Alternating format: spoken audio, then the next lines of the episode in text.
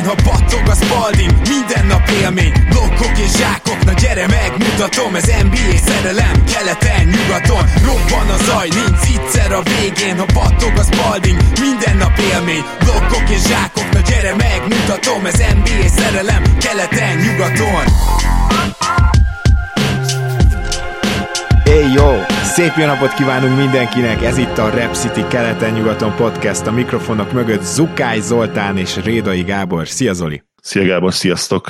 Szégyellem a pofám, de még mindig nem néztem meg az NCA játék győztesét, de megígérem itt most hivatalosan is ezzel magamra is némi terhet pakolok, hogy a hét második felére, második adásra már megnézem, és akkor kihirdetjük a győztest. Na, hát ez nagyon jó hír, mert én magam is azon gondolkoztam, hogy mikor nézem meg, úgyhogy köszönöm, hogy ezt bevállalod. Igen, eljön az a pont, amikor már nem vársz rám nagyon helyesen. Mindenkinél eljön az a pont, de reméljük, hogy most nem fogunk elérni oda. Igen. Viszont eh, ahova elértünk, az meg a rájátszás, zárójelbe jegyzem meg, hogy micsoda átvezetés volt. Mielőtt még a rájátszás első meccseit túlreagálnánk, természetesen ilyenkor mi más lehetne csinálni, gyorsan még két búcsúval tartozunk, és azt gondolom, hogy itt két olyan csapattól búcsúzunk, akinél hát igen, csak pozitív hangvételbe fogjuk megtenni ezt az évértékelést. Ugye ilyenkor mindig arról beszélünk, hogy mire volt jó ez az év, hogy mi derült ki ebben az évben, és már nem annyira a statisztikákról, és hogyha ilyen szempontból vizsgáljuk meg a Cleveland Cavaliers évét,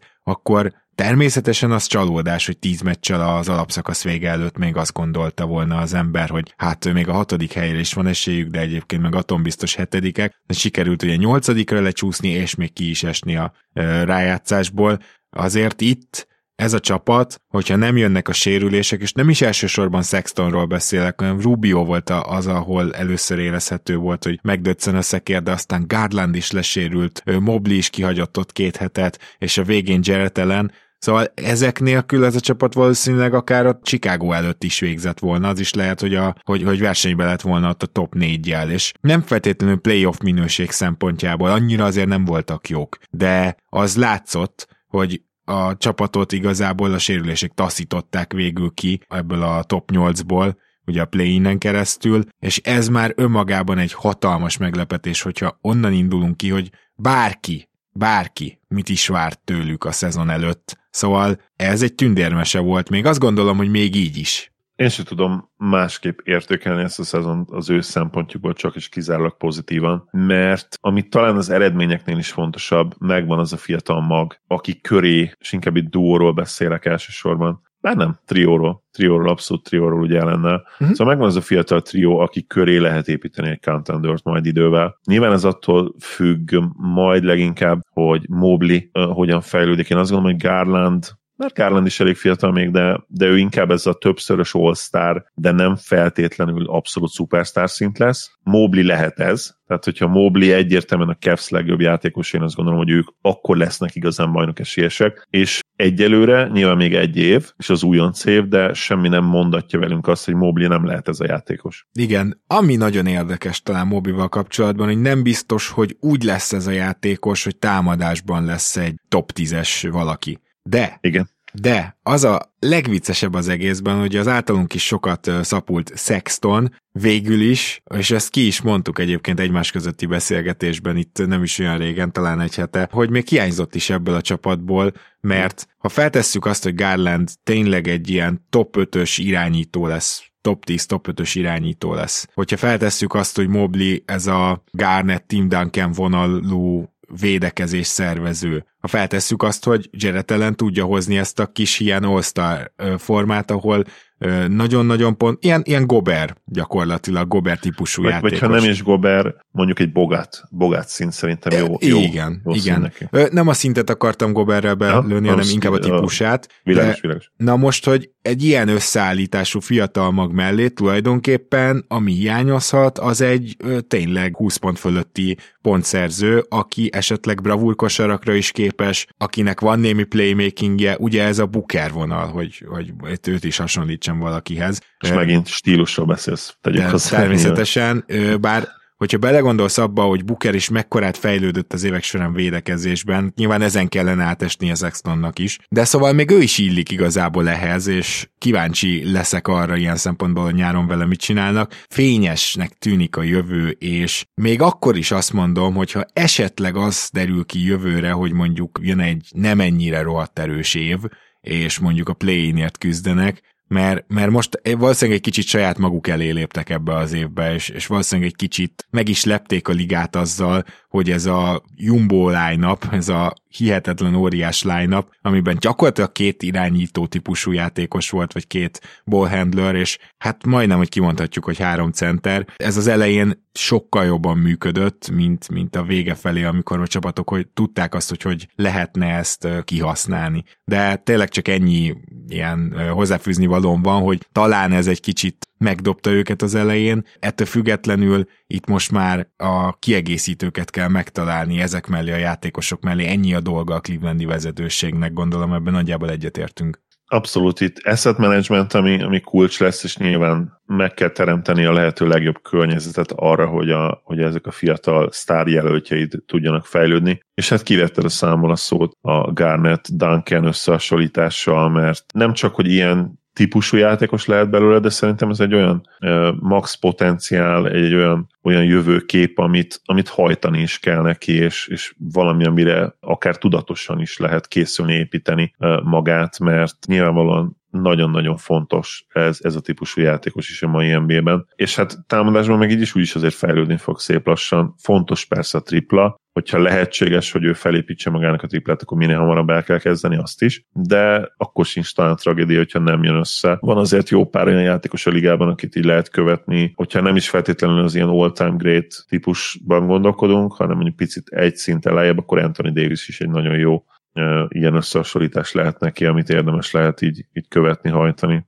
Igen, és ő is egy valószínűleg kb. egy top 70-es játékos lesz majd az all-time listákon Anthony Davis. Elég valószínű, igen. Tehát igen, itt, itt azért még, még, még tényleg csak épp egy szinten lejjebb tetted a lécet, és azt hiszem, hogy a másik, ami meglepetés volt ebben a szezonban, az az, hogy JB Bickerstaff működésre bírta azt az anyagot, amit kapott, ami egy nehéz feladat volt, tehát ezt nem győzöm hangsúlyozni.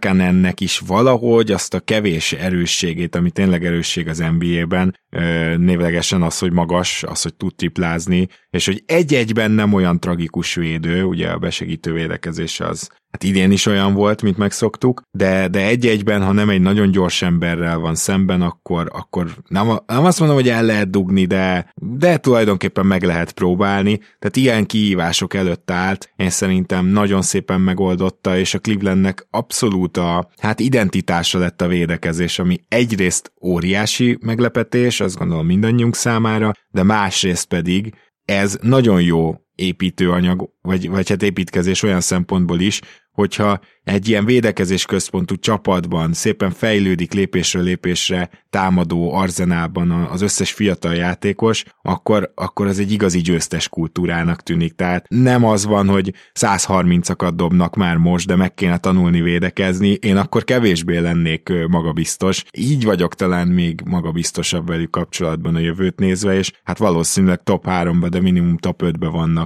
a fiatal magokat tekintve, tényleg csak, csak jót tudunk mondani erről a szezonról. Kérdés talán az, hogy, hogy majd jövőre lesz-e egy ilyen visszaesés, mint amit az Atlanta Hawksnál láttunk egyébként idén. Benne lehet a pakliban. Nyilván itt a sérülések is átírták teljesen ezt a szezont is, meg valószínűleg a jövőképet is. Ami ugye Rikivel történt, az nagyon sajnálatos volt, és azóta ugye el is cserélték őt. Hogy egyébként a, az ő graduális természetes fejlődésük hova vezet, az most még nehéz megmondani, de nyilván az is Moblin és Ellenen és Garlanden keresztül fog megtörténni, úgyhogy én nagyon-nagyon kíváncsian várom, és hát a Sexton kérdés az is tényleg egy, egy hihetetlen érdekes dolog, mert lehet, hogy áron alul most meg tudod tartani. Bizony. Én, én az ő helyükben ezt remélném, és ebben gondolkodni. És uh, te is megtartanád Bickerstaffot, nem? Egy ilyen szezon után. Ja, nem kérdés, persze. Igen. Na, hát akkor, mert hogy egyébként ő se annyira idős egyző, bár ő nem ilyen piszok fiatal, azért ne felejtsük el, hogy ő nagyon hosszú évekig segédegyzősködött, és úgy nevet is szerzett magának, mielőtt elkezdett ugye több csapatnál is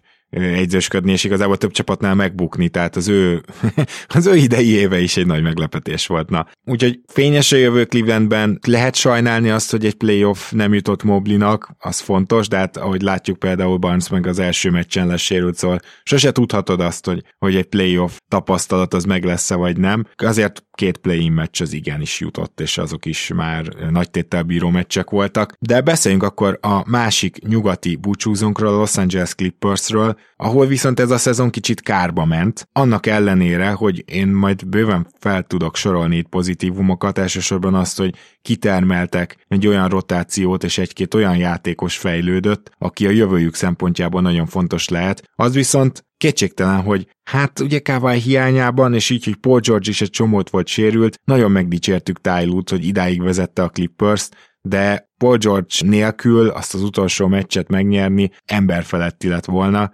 és, és nem is sikerült, szóval kicsit így az ág is húzta a Clippers, na ebben az évben úgy tudnám összefoglalni. Nagyon szerencsétlen szezon volt ez nekik, és hát ugye az egész Kawai dolog, hogy szokás szerint nem tudunk semmit róla, de hát azért ez nem egy rossz munka egyébként Kawai-nak, tehát hogy dolgoznia nem kell, de, de ugye egyébként felveszi a pénzt évek óta.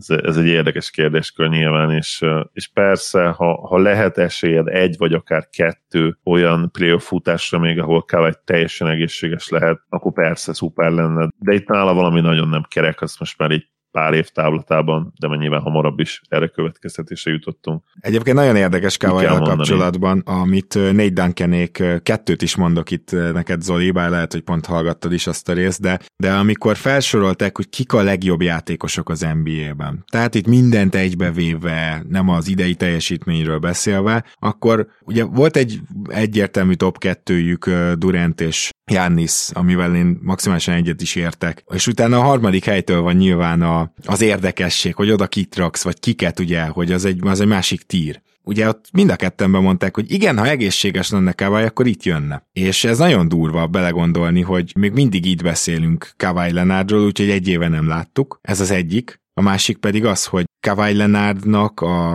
a mi, mi lenne a fogadásod azzal kapcsolatban, hogy látjuk-e még őt back-to-back meccsen játszani alapszakaszban? Ez egy érdekes kérdés. Nyilván az is benne van egyébként, hogy mindig, mindig ide, ide soroljuk őt, hogy 30 éves. Tehát abszolút nem, nem öreg, hát nem, nem öreg, hanem még kifejezetten fiatal lenne ugye mai ligában, ahol... Elvileg a prime van. Igen, tehát most már tényleg focistákat látunk, ami a foci mindig az a sport volt, ahol borzasztó ritka ez, tehát annyit kell futni, hogy hihetetlen, tehát ott, ott tényleg kijött az idő, és most megnézel egy Cristiano Ronaldo-t, egy lewandowski hát egészen hihetetlen szinten kell, hogy legyen a sportorvoslás és a, a regeneráció tudomány, Igen. ezt így külön lehet mondani ma. De ha nem, akkor is értjük, miről van szó. Ha nem, akkor is értjük. Kawai egyelőre nyilván nem ezt a vonalat erősíti, de hát lehet, hogy 33 és 35 között lehoz majd két olyan évet, hogy csak lesünk. Tehát, és amíg erre van esély, addig nyilván úgymond ezt az egész bullshit-et el kell fogadnod, ha te vagy a Clippers vezetősége, tulaja, játékosa, edzője, bárki, el kell fogadnod, mert ő Kawhi Leonard, és ezért rakják, ezért sorolnak őt oda a harmadik helyre valószínűleg még mindig sokan. Amiért nagyon örültem annak, hogy Paul George visszatért a végén, és hogy ilyen jól tért vissza, hogy emlékeztessen minket, hogy ő egyébként milyen fantasztikusan jó játékos, mert az. Ő szerintem ilyen szempontból Paul George az, akit a leghamarabb szeret mindenki hátrébb sorolni. De azt látni, hogy ez a játékos, ez még mindig igazából egy elit védő, off the ball és on the ball, tehát egy-egyben is. Mindenhogy. Azt látni, hogy ez a játékos ennek sose énekeljük meg, hogy micsoda playmakingje van. Nyilván nem elit, meg a, a big wingek között ott vannak a Doncsicsok, meg Lebronok, és az ő playmakingükhez hasonlítva, oké, okay, nem lesz extra. De egyébként, ha Paul, Paul George kezébe odaadod a labdát, ma már ő bármikor képes egy 7-8 asszisztot hozni. Gyakorlatilag Tatum és ő ugyanaz a játékos, és mégis azt látjuk, hogy amikor a fiatalabb, feljövőben lévő Tatum hoz nagyobb teljesítményeket, akkor azt azon, az azonnal bejárja gyakorlatilag a világsajtót, Paul George pedig nincsen egyáltalán reflektorfényben, és hogyha ő neki lesz egy teljes egészséges éve és Kawai-nak is, akkor ez a csapat még mindig bajnok esélyes, és ráadásul most a cserék után ugye annyira hát nagyban meg fogja tudni csinálni a Clippers a, a small ball-ját, hogyha élhetek ilyen képzavarral, ahol Norman Powell, meg Batum, meg Marcus Morris lehet egyszerre a pályán, tehát még Reggie Jackson se kell, hogy már csak azért is várom a következő évét a Clippersnek, hogy, hogy lássam ezt, amit a Raptors is most próbál csinálni, csak nem megy, hogy lássam ezt két szupersztárral, vagy legalábbis egy szupersztárral és egy ahhoz nagyon közel lévő Paul George-al. Igen, és nagyon sok idejük azért nincsen már szerintem, mert a Kawai jal kapcsolatban ez egy evidencia kijelenteni, hogy az ő testét tényleg kezdik megenni a sérülések, de Paul George-nál is azért ez kezd most már elindulni, és kezd látszani, hogy amit mondtam, hogy lehet, hogy lesznek még jó szezonjai, például ugye Kawai-nak 30 után is, bőven 30 után akár két-három év múlva is, az nyilván nem egy garancia azért. A, a garancia az az lenne, hogyha ha most, amíg még lehet, egészségesek tudnak maradni, ami a csövön kifér, mindent ki kell ebből hozni, és ez valószínűleg a 22-23-as szezon lesz. Nem biztos, hogy olyan nagyon sokáig nagyon, tá, nagyon nyitva marad ez a window, ez az ablak, vagy ha nyitva is marad, akkor tényleg nem egy ilyen tágra nyitott ablak lesz, szóval mm. be tud repülni egy réti sas is vagy, a rétisas trófeával a trófeával. csörében. Hanem inkább valami kis veréb épp, hogy be csusszanhat, slisszanhat. Ja, úgyhogy idén egyébként nem volt annyira jó George, de értem, mit mondasz, tehát nyilván nem az egész szezon kell nézni, mert szerencsétlen megint ugye sérülésekkel baladott, úgyhogy Igen. jó lenne tényleg egy teljesen egészséges szezon Kavajtól és George-tól. Nem tudom, hogy erre jelen például mekkora esélyben. Hát igen, ez, ez mindenképpen nehéz, de gyorsan csak soroljuk már fel az idei találmányaikat. Azt gondolom, hogy Például Isaiah hartenstein megvan a cserecenterük hosszú évekre akár, ugye fantasztikus védekező szezont hozott, tehát te neked is kedvenced. Uh, Amir Kofi, hát én nem néztem ezt ki belőle, igazából be kell, hogy valljam, és bocsánatot kell, hogy kérjek. Némi playmaking, némi triplázás, némi minden. Terence Mann szerintem továbbfejlődött, nagyon jó védő, uh, Reggie Jackson azért csak kihúzta most már magát a saját hajánál fogva tudjátok honnan, és én nem vagyok benne biztos, hogy Reggie Jackson 40 perces játékos lesz mondjuk egy nagy döntőben,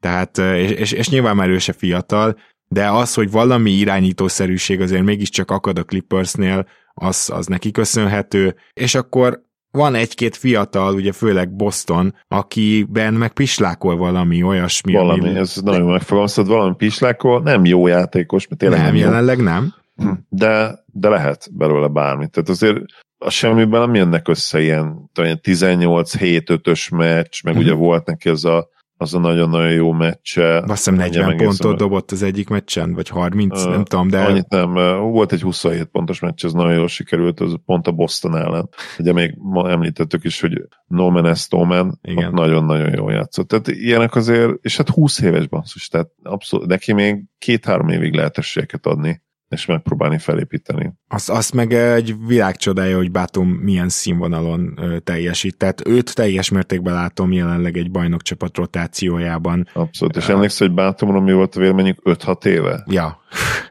gyakorlatilag, mint aki hamarabb megöregedett, és hát na mindegy, az a lényeg. És hát joggal, mert abban a szerepben borzasztóan nézett ki. Igen. Nyilván neki lejjebb kellett sorolni ké, konkrétan két szinte. Tehát most már nem is szek, ugye első számú ballhandler volt egy-két évben, nem is második számú ballhandler ment vissza, hanem totál kiegészítő ember szerepkörben, tehát nyilván azért más, más így teljesíteni jól. Valószínűleg, ha visszaraknád a kezébe a labdát, és azt mondanád, hogy nyomjad egy 28-30%-os usage rate ma is borzasztóan néznek ki, sőt, Igen, lehet, hogy még rosszabbul. Erre már nem lenne képes. Na de ezek is azért pozitív dolgok a clippers kapcsolatban, és alig várjuk a következő szezont. De akkor beszélgessünk egy kicsit a playoff első meccseiről, hiszen a Clippers helyén végül a Pelicans jutott be. Azért mondom hogy a Clippers helyén, mert Paul George, hogyha nem betegszik meg, akkor lehet, hogy most eh, egy másik párharcról beszélünk. Ha már ez friss, a Pelicans eh, elvette a pálya előnyt a Suns-tól, nem azt akarom mondani, hogy jaj, de féltem a suns de mindez súlyosbítva azzal, hogy ugye Booker szenvedett egy olyan sérülést, amit most a felvétel pillanatában még nem tudunk pontosan a diagnózist, de azért általában ez legalább egy hét, ugye legalább. a lovagló izomhúzódás, és az benne a szívás, hogy meg kell, hogy gyógyuljon, hogy pályára lép. Tehát félig... Neki ez visszatérő, ráadásul nem első dolog. Hanem e, igen, ez, ebbe igazad van, és fel se tűn nekem elsőre, de így van. Na most ugye ez egy támadó juggernaut, ahogy szokták mondani, egy ilyen, ilyen támadó gépezet ez a New Orleans, még le is atletizálta igazából ezen a második meccsen a suns Az ilyen támadógépezetek azok egy-kettő meccset a jobb csapatok ellen is tudnak nyerni. Tehát ez benne volt a pakliban, azt gondolom, tehát nem lepődnénk meg, hogyha ez egy 4-1-es párat függetlenül, de ekkor jön be az, hogy viszont Booker nélkül a Suns egyáltalán nem biztos, hogy tud majd annyira támadni, akármennyire küszködik védekezésben esetleg a New Orleans, és innentől ez egy konkrétan izgalmas párharc lehet, attól függően, hogy mondjuk Booker mikor tud visszatérni. Nem tudom, egyetértesz ezzel? Egyet kell, hogy értsek, tehát Booker nélkül alapvetően megváltozik ennek a Sunsnak a dinamikája, és akár ezen párharcon belüli esélye is. Tehát azt, hogy most hirtelen CP3 és Aiton vállaira szakad a teljes offense, azt hát nem tudom, hogy hogyan fogják kezelni. Ugye itt az az érdekesség, hogy a Suns egy tökéletesen működő gépezet, de nem egy olyan gépezet, aminek kiveheted egy-két fogas kerekét, és akkor ugyanúgy fog teljesíteni. Hiába mélyek, náluk borzasztóan rá van építve a támadásbeli hierarchia arra, hogy van egy Devin Bookerjük. Ha ezt hirtelen kiveszed, Nyilván nem várjuk azt, hogy teljesen összeszakadjon az egész, és leessenek a kerekek, de nem biztos, hogy egyszerű lesz egy, egy olyan formában lévő, támadásban olyan formában lévő pelicans amelyik tényleg, hát időnként abszolút tud megállíthatatlan kosárlabdát játszani. Tehát amikor Ingram és McCallum, és, és az a McCallum, aki már a play is azért dobott nem egy, nem egy kétszer 30 plusz, meg 40 plusz pontokat, és akkor van egy olyan játékos oda padról, mint Larry Nance Jr., aki most már sorozatban hozza ezeket a nem nagyon tud többet játszani, ugye szegény, elsősorban én azt gondolom a egészségügyi problémája miatt sem 20-25 percnél, de abban a 20-25 percben iszonyúan megy, és, és olyan statokat tud lehozni, és nyilván mögé rakni az impactet, ami hihetetlen. És akkor van egy védekező specialistád, akit most már rá tudsz majd rakni akár CP3-re is. Bizony. És azt kéred tőle, hogy figyelj, semmi más dolgod nincsen, gyilkod le most erre a meccsre CP Fit, akinek hozzáteszem, saját magának is vannak lovaglóizom problémái és sérülésbeli problémái. Tehát itt most hirtelen azt látod, hogy van egy vérző, igaz, hogy nagyon veszélyes állat, egy oroszlán, vagy egy medve, vagy bármi, de az bizony vérzik, és, és abszolút lehet esély arra, hogy, hogy meglepetést okoz neki. Igen. Aiton, Aiton nagyon-nagyon kulcs lesz a harmadik meccsen, nek tőle egy borzasztó komoly meccs kell. Főleg és, úgy, és megdolgozik a... úgymond a pénzért most majd. Azt akarom mondani, hogy itt a második meccsen ráadásul úgy érzem, hogy Valanciunas nem csak felvette Aitonnal a versenyt, és ezt, ezt nem engedhetik meg, mert amikor Valanciunas pályán van, akkor ezt ennél jobban ki kellene használni. Mondjuk most, hogy kéretlen, kelletlen állandóan Chris Paul kezébe lesz a labda, most lehet, hogy jobban is kifogják. Akitől meg még ugye most egyértelmű előrelépés kellene, az hát a wingek támadásban nem rosszak, de Cam Johnsonnak elő kell vennie azt a formáját, amikor ugye volt egy hónap, hogy 20-30-akat dobált. Azt gondolom, hogy Bridges-től ezt nem kell elvárni, de az, hogy Crowder végre elkezdje ezt a szériát, azt például igenis el kell. Mert hogy e, e, ez, ezzel, ezzel azért nincs előrébb a szansz, hogyha Crowder közepesen védekezget, mert nem védekezik olyan fantasztikusan, nem. mint tavaly, és közben egy pontokat szerez. Számomra az volt ebben a meccsben meglepő egyébként, hogy, hogy védekezésben mennyire szétesett a Suns, tehát itt nem csak arról volt egyébként szó, hogy ledobta a csillagokat a, a Pelicans, mert persze ez is megtörtént, de, de itt is láttam olyan dolgokat, és erről majd beszélünk a Memphis első meccs alapján. Igen, nagyon ami, sok a párhuzam. Ami gyakorlatilag teljesen de nem, nem ehhez a csapathoz illő, az az uncharacteristic szó jut eszembe, ez a nem rájuk jellemző.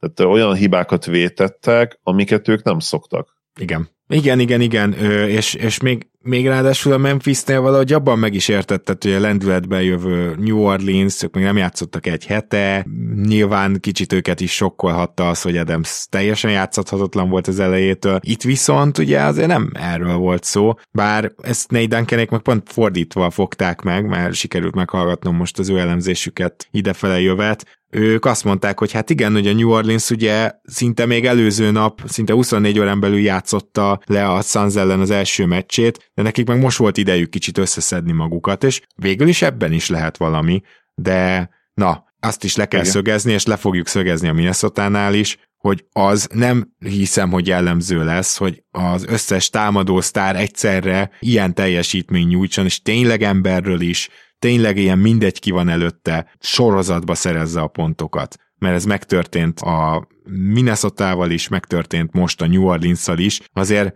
ha ezt így végig tolják, akkor gratulálunk nekik, de akkor, akkor szinte bárkit megverhetnének. Nagyon Persze. kicsi az esély arra, hogy ezt így végig tolják. Lehet, és hogy egyébként egy... megtörtént a Dallas második meccsen is. Tehát Ó, arra majd beszélünk, igen, igen, igen. De valóban, de azért én, én nekem a, ezt előrevetítem, a jazz az jóval nagyobb csalódás, mint az, hogy most itt a Memphis meg a Suns belefutott egy-egy vereségbe. Ja, abszolút, az ő külön védekezésükről beszélünk kell, igen. tehát az a séma az... az nagyon durva ne szaladjunk előre, zárjuk le ezt egy-egyel áll ez a párharc, és én azt gondolom, hogy a Sunsnak most Booker sérülésével lesz félnivalója, és ezt nagyon monitoroznunk kell, mert itt akár óriási meglepetés is lehet, mert a Pelicans támadó potenciája és atletikus képessége, ez a kettő így együtt, ez akár sok is lehet ennek a Sunsnak. Én azért még mindig azt várom, hogy Booker mondjuk egy hét múlva visszajön, és, és valahogy a Suns azért ezt, ezt még hmm. védekezéssel nem extra Pelicans meccseken meg fogja tudni oldani. Én is ezt várom abszolút, de nagyon durva fogadtatás lesz a következő meccsen New Orleansban. Az biztos. Azt, azt, azt lehet, hogy élőben meg fogom nézni, mert ott az elején a közönség az meg fog őrülni. És, és ott a Sunsnak nyilván nagyon észnél kell lenni, de, de ezt is várom tőlük, és hát ezért is tippeltem azt, hogy, hogy maximum hat meccses párharcokba keverednek bele. Nyilván a sérülést nem számoltam meg, hát akkor is hozzátettem, mint hogy mindig hozzáteszik, hogy természetesen a sérülés húzhatja ezeket a jóslatokat. De egyébként az én négy egyen még bejöhet, a te söprés tipped, aminél végén kikötöttél, már nem. Az már nem, igen. Igen. Viszont menjünk át akkor az emlegetett és párhuzamba állítható Memphis-Minnesota ütközetekhez, ahol itt a második meccsen a Memphis gyakorlatilag beledarálta a földbe szegény minnesota és valójában azért inkább ilyen meccseket vártunk, ahol ha már küzdés van, ha már keménység, ha már atletikusság, ha már pattanózás dönt, akkor az inkább a Memphis javára dönt, de az első meccsen pont ezekben múlta őket felül a, a Pelicans, és, és azt hiszem, hogy például a rengeteg támadó pattanó, amit az első meccsen a Pelicans szerzett, és az utána ö, rendezetlen védelem ellen kiosztás, triplák, ezek mind annak voltak a jelei, hogy a Memphisnek valahogy át kellett ezt élnie, egy kicsit a fiatal csapatnak jól jött ez a pofon, fel kellett őket rázni, és a Minnesota pedig abszolút lendületben volt, és, és ott is olyan sztár teljesítmények voltak, Edwards emberről dobálta a triplákat támadásokon keresztül, hogy hogy igen, ez van, a New Orleans, vagy, bocsánat, a Minnesota is tud ilyet, és fizikailag kell őket felőrölni, hogy ez ne történjen meg. Gyakorlatilag ez lesz a recept. Igen, és hát nyilván, hogyha egy emberre kell kihegyeznünk a második meccset, akkor a Steven Adams, aki ezúttal három percet játszott, borzasztóan szenvedett az első meccsen a Wolvesnak a pick and roll de nem csak a pick and roll, hanem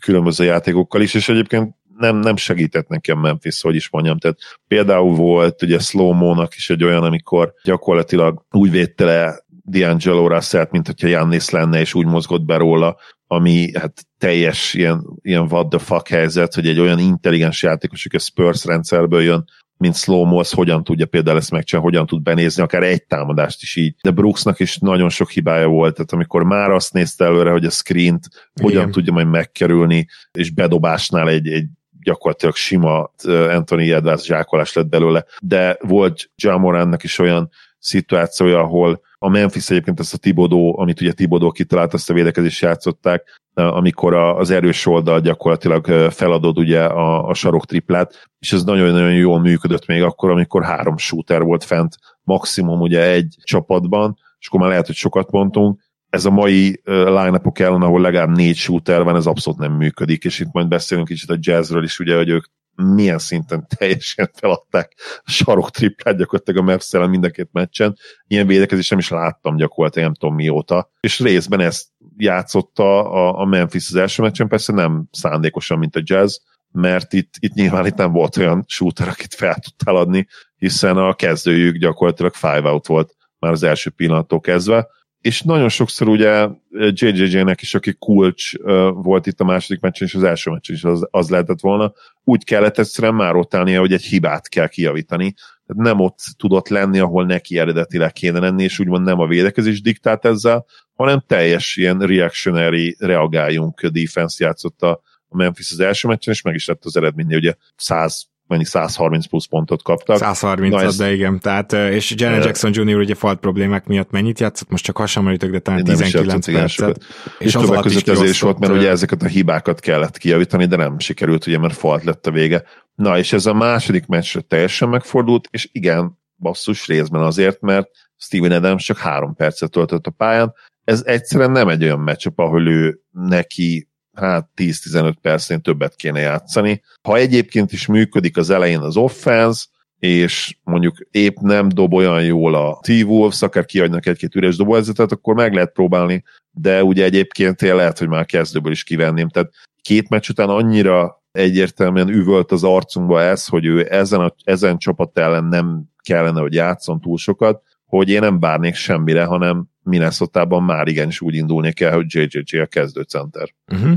Vagy akár Tillman, tehát az akkora welcome to Memphis basketball üdvözlünk Memphisbe momentum volt, hogy a pad végéről előrángatják Tillment, aki kétszer levédekezi Carl Anthony Towns-t az egyiknél támadó faltot harcol ki, két pick and rollból zsákol, és szed két támadó pattanót. Ez volt a Igen. beállása utáni És én az első meccsen kérdeztem, hogy hol van, miért nem játszik, miért nem próbálja meg. Tehát akármikor pályára került, én amikor én láttam ide, nem láttam annyi Memphis meccset, mint te, de biztos láttál tőle hülye megmozdulásokat, de én akárhányszor láttam, én nem nagyon láttam hibákat, és mindig az volt a kérdés, ami felmerült bennem, hogy miért nem játszik egy kicsit többet. Igen, erre tudnék válaszolni, mert ugye a szezon elején is, és főleg az előző szezonban egyszerűen még egy zsákolást is kiadott, tehát hogy annyira bántóan nem tudott befejezni a gyűrű közelébe magas ember létére, hogy, hogy ez, ez nem, nem volt tartható. Na de most Adams az, aki nem tartható, ő Carl Anthony Towns lassú, és azt csinálja ugye a Minnesota, de ők mindig ezt csinálják, tehát ez nem újdonság, hát nem, nem posztabba kapja meg nyilván a labdát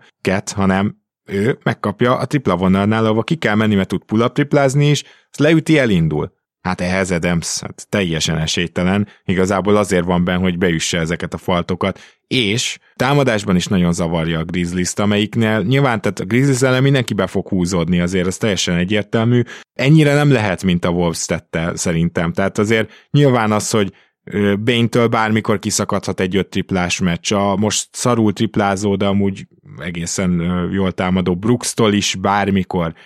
JJJ-től most ki is szakadt egy négy triplás meccs. Tehát, hogy azért ilyen szinten nem lehet beúzódni a Memphis ellen, nem extra triplázók, de vannak olyan triplázóik, ugye főleg Bain, akik akár konzisztensen is tudnak jól dobni, és akkor még nem is beszéltünk Meltonról, meg a most még pályán elévő Kancsáról, szóval van kihez nyúlnia ilyen, es, ilyen esetekben azért Jenkins egyzőnek. Aki mellesleg az első meccsen kicsit lassan reagálta le ezt az Adams problémát, azért a második meccsen meg már nyilván, hát ez a három perc játszatás, ez magáért beszélt, Tillman fényesen bejött, és az is érdekes, hogy még ennyire behúzódó védelem ellen is tudja valamennyire támadni a gyűrű Jamorant, de hogyha még ebbe a mixbe beteszel Steven Adams-t, hogy a félmetesen hosszú körmondat végére érjek, akkor az ott már teljesen tönkreteszi a spacinget. Szóval csak ezt akartam mondani, hogy Adams ezen se segít, ilyen behúzódó védekezés ellen ő mit csinálott? Ha beadod neki, ő nem fog még, még pattanózni sem, mert hát sokan vannak ott. Jamorant legalább azt meg tudja csinálni, hogy akár két ember között bekígyózik, és a következő két emberen farcot, faltot harcol ki. Szóval akkor már inkább úgymond húzzuk szét a pályát, úgyhogy ez is a logikus. Itt 4-2-t tippeltünk azt hiszem mind a ketten, és igazából benne is van, hogy még jön egy nagy támadó teljesítmény a minnesota és elkapják egyszerűen Memphis, de én szerintem most már megvan a recept, és nem igazán látom azt, hogy ilyen hatalmas stratégiai váltást tud még a Minnesota eszközölni. Én se, és azzal, hogy ugye két falt után is kiült gyakorlatilag, és már nem is hozta vissza meccsbe, meccsre Adams-t, Jenkins, az azt nem választ kaptunk arra is, hogy ő meghúzza ezt, tehát persze meg fogja húzni. Lehet, hogy Adams kezd következő meccsen, és játszik 5-6 percet, de utána már nem hiszem, hogy vissza fog kerülni. Ő, ő ebben a párharcban innentől közben nem fog többet játszani, de vagy sokat játszani, de azt se lepne meg, hogyha már a kezdőből is kiszedni őt a következő előtt. Na menjünk át egy kicsit keletre, és én azt javaslom, hogy ott is kezdjünk az 1-8-al, mert ott 2 0 vezet a Miami, de hála jó Istennek, azért mondom, hogy, hogy esetleg nem feltétlenül drukkolunk annak, hogy 4-0 legyen, mert szeretjük a jó párharcokat, de mellesleg azt mindenki tudja rólam, hogy én kifejezetten kedvelem a Miami-t, úgyhogy nyilván engem nem zavarna a 4-0 se, de a Atlanta életjeleket mutatott, erre akartam kiukadni. Ezen a mm, második mérkőzésen meccsbe voltak, a végeredmény talán nem is mondja el, hogy mennyire. Igaz, folyamatosan vezetett a Miami, és folyamatosan próbálta utolérni őket a Hawks, de voltak olyan periódusok, amikor a Hawks védekezni is tudott a hit ellen, amelyiknél nyilván továbbra is kulcskérdés, hogy éppen hogy dobják a triplát. Tehát azért a, az, hogy Jimmy Butler hoz egy ilyen meccset, arra például nem mernék ciánt bevenni minden egyes mérkőzés előtt, tehát ez nem egy automatikus dolog. És akkor onnantól viszont számítani fog, hogy mennyire tudják a triplákat dobni, és nyilván most jobban is védekezett a periméteren az Atlanta, és ennek a következménye is volt, hogy Jimmy Butler többször tudott betörni, meg hát az Atlantának a transition védekezése az tényleg szörnyű, szóval ezt azért hozzá kell tennem, hogy, hogy ebben, ebben nagyon gyengék, és ezt ki is használja a Miami, és mindezek mellett is tudott támadni a, az Atlanta, nemes egyszerűséggel azért, mert támadó talentben ők konkrétan felveszik a versenyt a Miami-val. Nem annyira jól szervezett csapat, de Trey Young, meg Bogi, akár Gálót is ide vehetem, aki bármikor képes mondjuk öt triplát besózni, Hunter tök jól játszik, szerintem végig, a már a play is jól játszott, illetve Collins végre megérkezett, és most emlékeztetett rá, hogy mennyire jó játékos tud lenni. Még mindig nem extra meccs volt tőle, de hát ég és föld volt nyilván az elsőhöz képest. Tehát itt azért támadásban van talent, és ez az, ami miatt én azt tippeltem, azt hiszem, hogy ez 4-2 lesz, vagy 4-1, nem tudom, de nem söprés, mert az Atlanta szerintem most megmutatta, hogy akár meccset is nyerhet ebben a párharcban, de az is elég egyértelműnek tűnik, hogy a végső győzelemre az Atlantának nem nagyon van esélye. Szerintem összefoglalta jól mindent. Butler abszolút nem az a játékos, akiben ez ugye benne van minden playoff meccsen. Nem is feltétlenül kell, hogy ez a játékos legyen. Rendszer szinten eddig, és főleg ugye itt a támadó játékra gondolok, bár védekezésben is jó, nagyon jól működik a hit. Nyilván ehhez az is kell, hogy az Atlanta legyen az ellenfél, tehát azért egy Bucks ellen, vagy egy Celtics ellen, vagy Nets ellen azért másképp fog kinézni. Mm, talán azért játék. itt a Bucks meg a hmm. Celtics jobb, jobb példa, mint a Nets, mert a Nets védekezése ellen lehet, hogy így fognak kinézni. Szerintem ott se, de értem igen, mit mondasz. A Nets azért jobban védekezik, én azt gondolom potenciálban mindenképp, mint a Hawks. Igen, ez, ez egyébként a Hawksnak is nem kis kritika volt. Nagyon mély a hit, a Memphis mellett eddig Spolstra volt gyakorlatilag az egyetlen, azt gondolom ebben a play aki úgy igazán tíz emberes rotációkat csinált, és hát teljes joggal, mert Caleb Martint minden meccsen fel lehet rakni, nagyon nagy hülyeséget nem fog csinálni, és aki számomra nagy meglepetés egyébként, az Gabe Vincent, és akit kihagytunk a múltkor abból a felsorolásból, mert milyen roleplayereket, milyen kiegészíteket talált megint ez a Spolstra, hát ugye nem csak Caleb Martinról és, és Strassról kell beszélnünk, hanem bizony Gabe Vincentről is. Egészen hihetetlen, hogy, hogy hogy tudja ezeket felépíteni tényleg, ezeket a 23, 25, 26 éves embereket, hogy, honnan? Tehát ilyen korban nem szoktak játékosok ilyen majdnem már az NBA-n kívül státuszból átmenni egy playoff csapat hasznos kiegészítő emberévé. Tehát valamit Spolstra nagyon-nagyon tud, vagy a, vagy a player development részleg náluk, mert nyilván nem biztos, hogy ebben csak és kizárólag Spolstra érdemelne itt uh, dicsőítést. Igen, azért Gabe Vincentnél jegyezzük meg, hogy a nigériai válogatottban, amikor sokkal nagyobb szerepbe volt, akkor egyébként voltak jó meccsei. Valahogy azt láttam rajta, tudod, hogy ő azért képességekben, potenciálban ott van. Igen, atletikusságban meg méretben is jó egyébként, Igen. tehát ő nem, ez a, nem egy olyan játékos, mint például a, a teljesen, az tényleg what the fuck helyzet az Alvarado, akiről szintén ja. nem említettük. De, de ha hát... már itt tartunk, Jordan Poole, az egyik legkevésbé atletikus játékosnak tűnt az egész ligában. Poole érdekesen, mert ő, ő azért nagyon koordinált, tehát nem, nem gyors, nem ugrik ki a csarnokból, a, igen. Csarnokból, de azért nagyon-nagyon koordinált, tehát én, én nem mondanám annyira rossz atlétának azért, de ja, értem, mire gondolsz, nem feltétlenül ez az explozív játékos, ez igen. a robbanékony. Igen, hát mindezek mellett Alvarado-ról meg azt lehetne elmondani, hogy rohadt gyors, mert az hát ő az új José Barrel, csak sokkal gyorsabb, mint Barrel, meg jobb shooter is, de nyilván messze nincs olyan playmakingje Zsózénak volt, de nagyon érdekes, hogy, hogy még play is tudnak ilyen embereket találni. És tök jó. Hogyha már Gabe Vincentet szóba hoztad, az egész Miami padot is úgy, ahogy van szóba hozhatjuk. A Miami-nál nagyon könnyedén átment ez a rotáció az alapszakaszból a rájátszásba, és ezzel megint Spolstrát kell dicsérni, Igen. mert ugye az szokott lenni, hogy azért rájátszásban sokkal jobban kijönnek a játékosok hátrányai, gyengeségei. Például majd a Raptorsról is beszélünk ilyen szempontból, ahol azok a padjátékosok, akik a szezon vége fele jónak tűntek, most megint nem tűnnek annyira jónak. De a Miami rendszere az annyira atombiztos támadásban igazából szinte bármilyen védekezés ellen tudják használni, hogy nem, nem annyira jön ki, hogyha valakinek van ilyen jellegű gyengessége. A védekezésben meg tudjuk, hogy milyen potenciál van bennük, és igazából ez a kezdő, ez még szerintem meg sem mutatta azt, hogy, hogy mennyire brutálisan jól tud védekezni, mert jó, jó oké, tehát ez, ez nagyon szépen néz ki egyelőre az Atlanta ellen is, de még az Atlanta nem állította talán kellő feladat elé a, a Miami Heat-et, és szerintem az Atlanta hazai meccseken ezt lehet, hogy meg fogja tenni, tehát én azért várok tőlük még legalább egy megőrülést, ahol elkezdenek esni a triplák, és akkor Trey Youngnak kinyílik a pálya. Ja, én is, én is abszolút, tehát itt nem várok azért söprést. Nyilván itt azért a, az ellenféle megint vissza kell térni, tehát ez, ez a rotáció azért lerövidül majd nyilván a második és harmadik körben, valamelyest szerintem, vagy ha nem, akkor vagy nagyon jók, vagy nagyon nagy baj van, de, de nagyon nagy baj nem, meg megint csak lerövidülne, tehát akkor tényleg az lenne, hogy nagyon jók, és, és azt, azokat a párharcokat is dominálják. Picit előre szaladtunk, hogy hogyan, hol találta Hawks még itt bármit,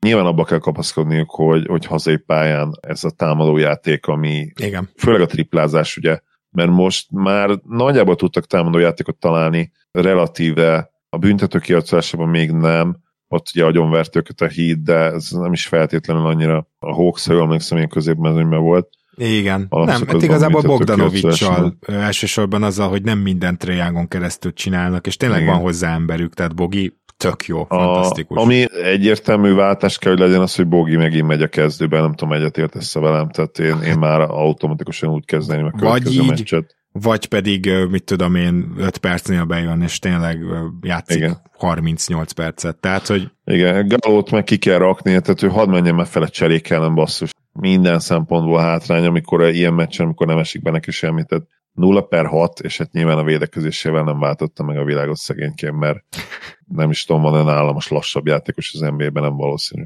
Ennyire sokat játszó wing, Szóval, hogy ott azért nagyon keresgélnünk kellene, mellesleg Crowder se néz ki túl gyorsnak mostanában, de az ennyire nyilván nem lássuk. Hát, igen, azért nem gáló. Nagyon várom itt is a következő meccset, mert itt is nyilván meg fog őrülni a közönség, de a hitnek azért lesz, lesz ez egy-két szava. Egyébként a hitte kapcsolatban mégis tényleg nagyon előre szaladok, de az, az azért eszembe jut, hogy nem tudom, hogy azért lehet-e bajnok csapat egyértelműen top 10-es játékos nélkül. Tehát nyilván, hogyha Butler így játszik, akkor ő top 10-es, de, de én ezzel kapcsolatban mindig egy kicsit azért szkeptikus vagyok, hogy egy, hogy egy konferencia döntőbe, döntőbe azért ez kijönne. Nem emlékszem, hogy mikor tényleg a Detroit Pistons, amit mindig emlegettek, emlegettünk, ők voltak utoljára ugye ebben a cipőben, hogy top 10-es játékos nélkül tudtak nyerni.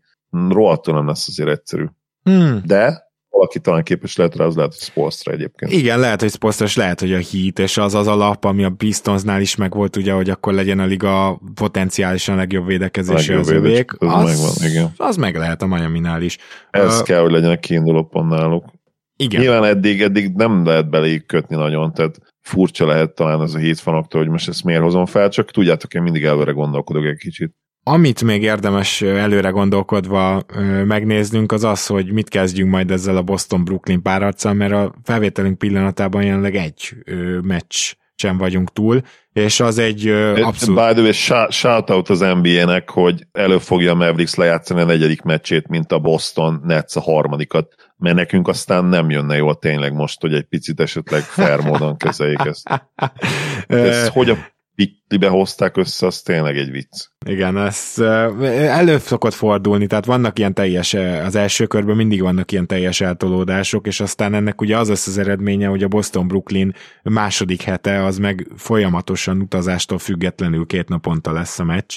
Na de egy meccsen vagyunk túl, és szoros párharcot vártunk persze, ebből nem akarok még nagy következtetéseket levonni, de ezen az egy meccsen nekem a Boston egy icipici csalódás volt védekezésben, viszont le a kalappal előttük támadásban. Tehát ők olyan teljesítményekkel hozták össze a maguk is 115 pontját, hogy El Horford 20 pont, és nagyszerűen játszott, régi fényét idézte kis túlzással, olyan teljesítményekkel, amit Tatumtól és Browntól nagyjából vártunk, hogy egy ilyen 20-30 pontra folyamatosan ők veszélyesek lehetnek, de igazából a kiegészítőktől is jött, jöttek jó dobások, bevágták az üres csiplákat, a Netsnek a switching védekezését szerintem nagyon szépen tudták megbontani, akár pick and roll-okkal, akár néhány üres mozgással is, és azért a Netsben oké, okay, hogy mondjuk egy Kevin Durant fantasztikus védő, meg a Brown fantasztikus védő, de azért vannak olyan védők, akik már egy kattal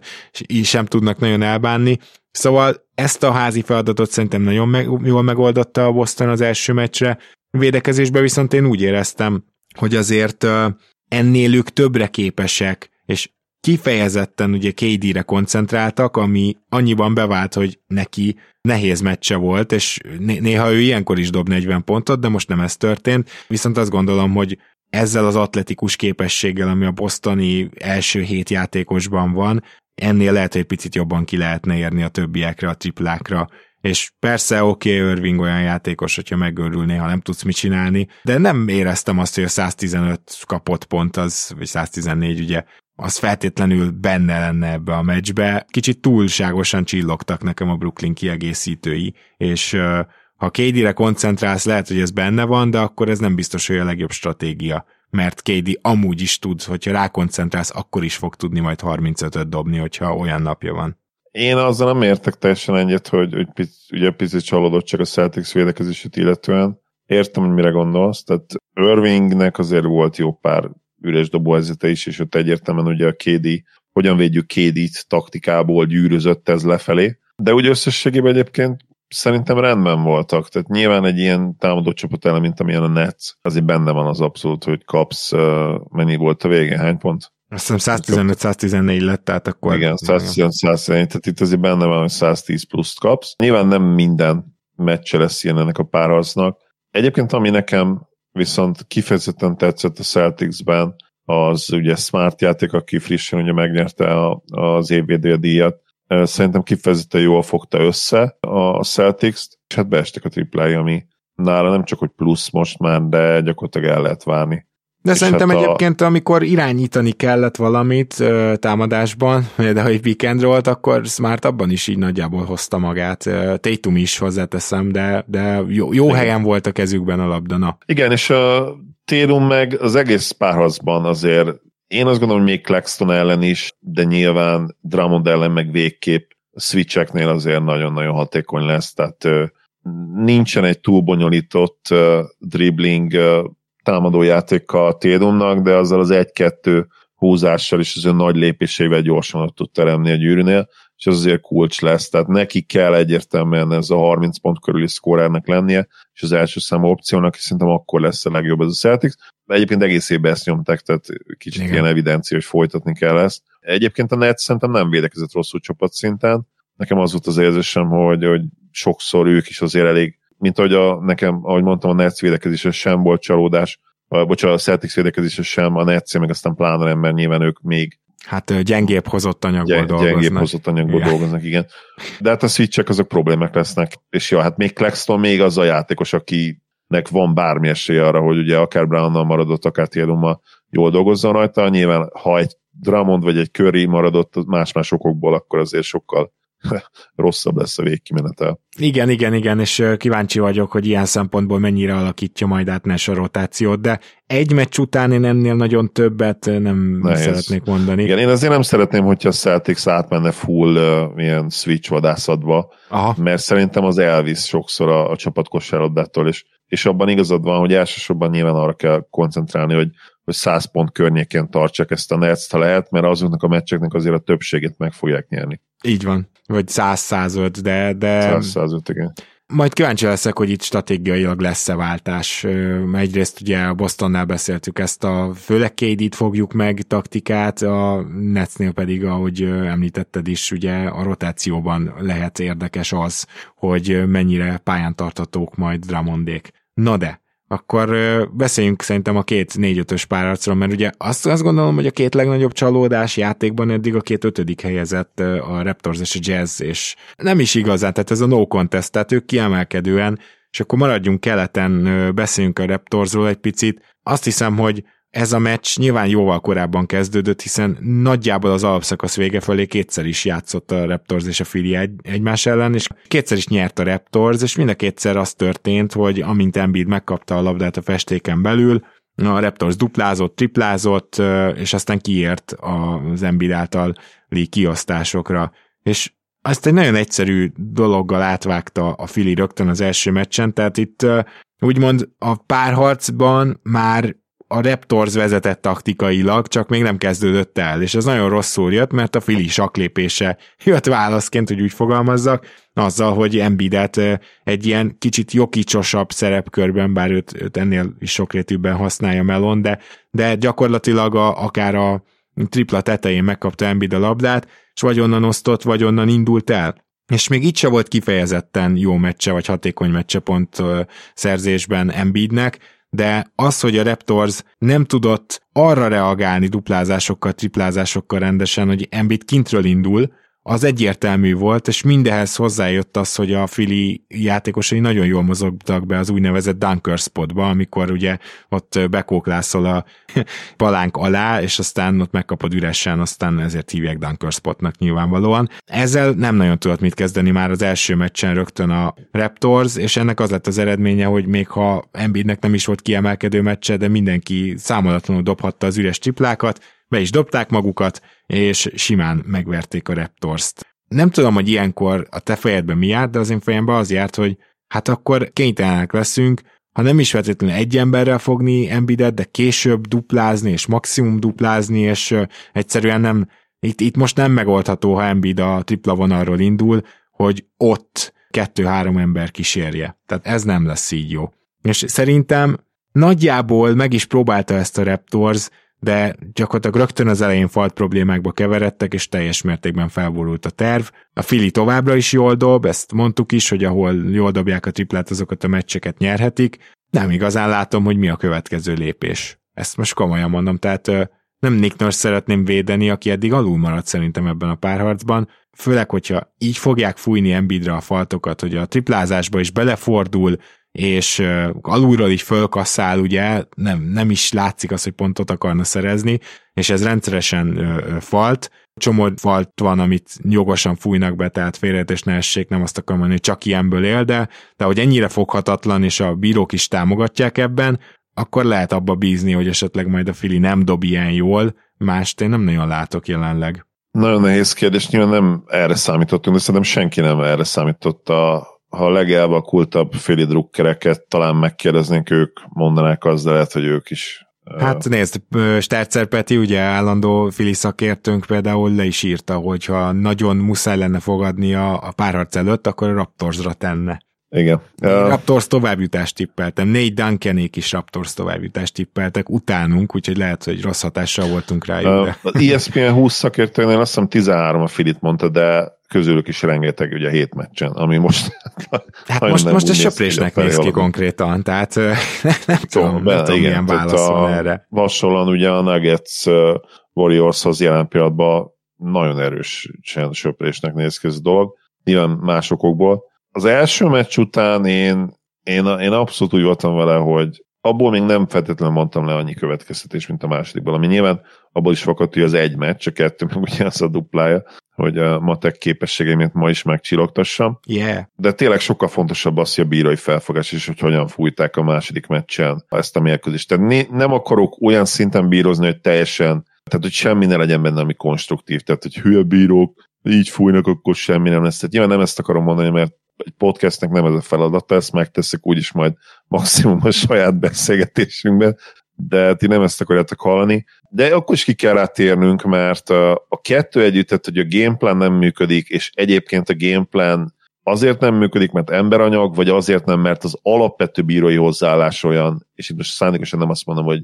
csalnak, mert nyilván nem csalnak, csak egyszerűen megeszik azt, amit a, a Fili akar feléjük kínálni egy tálcán, és úgymond megmutatni és ezt nagyon csúnyán bekajálják. És ez valamilyen szerintem felfogás kérdése. Tehát és azt mondjátok nekem, hogy mindegyik falt, hát nem falt, és itt éles kontrasztot lehet állítani a Nuggets Warriors, és hogy hogyan védik Green, Jokicot és e közé. Tehát gyakorlatilag Green azt csinált, amit akar, és alig fújják be.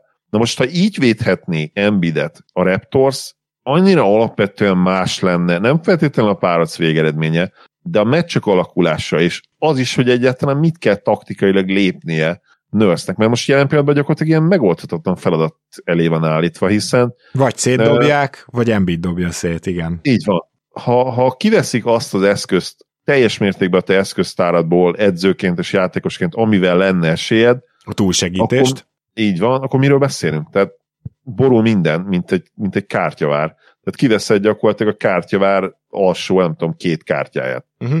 Mi marad? Semmi. Hát, az egész. Érted, az marad, hogy akkor megpróbálod a Chihuával vagy Enenubival egy az egyben fogni Embidet, és Good egyrészt sok sikert, luck Másrészt meg, hát ki fogja pontozni őket, mint nem is tudom, mint bármilyen táblajátékban, hogy így kiestél, tudod. Tehát bárkit raksz rá, az valószínűleg nem tudja végigjátszani a meccset. Lehet, hogy két-három embert is elfogyaszt, de ami még rosszabb, hogy ugye a Raptorsnak nincsen olyan nagy darab embere, akit ne tud Embiid betolni, ezért ez rengeteg 2 plusz egyet is jelent. Nyilván ő egy fantasztikus játékos, szinte megállíthatatlan, ezért is lenne ellene eszköz a duplázás, triplázás, és a playoffba azért mégiscsak azt szoktuk meg, hogy ezekben a helyzetekben, hogyha neki vetődik két-három embernek, azt nem szokták egyszerűen befújni. Megint példa, mi nézzük meg a Warriors-t. Igen. Tehát ott konkrétan egy az egy ellen répáz a Green, és nem fúlnak be gyakorlatilag semmit. Igen, és e- e- én ha, azt gondolom, igen. hogy ez a hírnév, és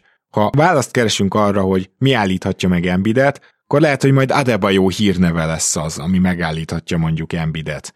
És, uh. és ami, ami miatt a Raptorsnál ez nincs jelen, hogy Birchnek, meg Achiuvának, esetleg Ananubinak van egy kis hírneve, Birchnek, meg Achiuvának semmi. Én szerintem gyakorlatilag ez az ilyen all defensive hírnév az, ami miatt többet megengedhetnek egyes játékosok.